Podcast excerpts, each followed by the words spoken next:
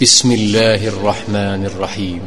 سبح اسم ربك الأعلى الذي خلق فسوى والذي قدر فهدى والذي أخرج المرعى فجعله غثاء أحوى. سنقرئك فلا تنسى إلا ما شاء الله إنه يعلم الجهر وما يخفى.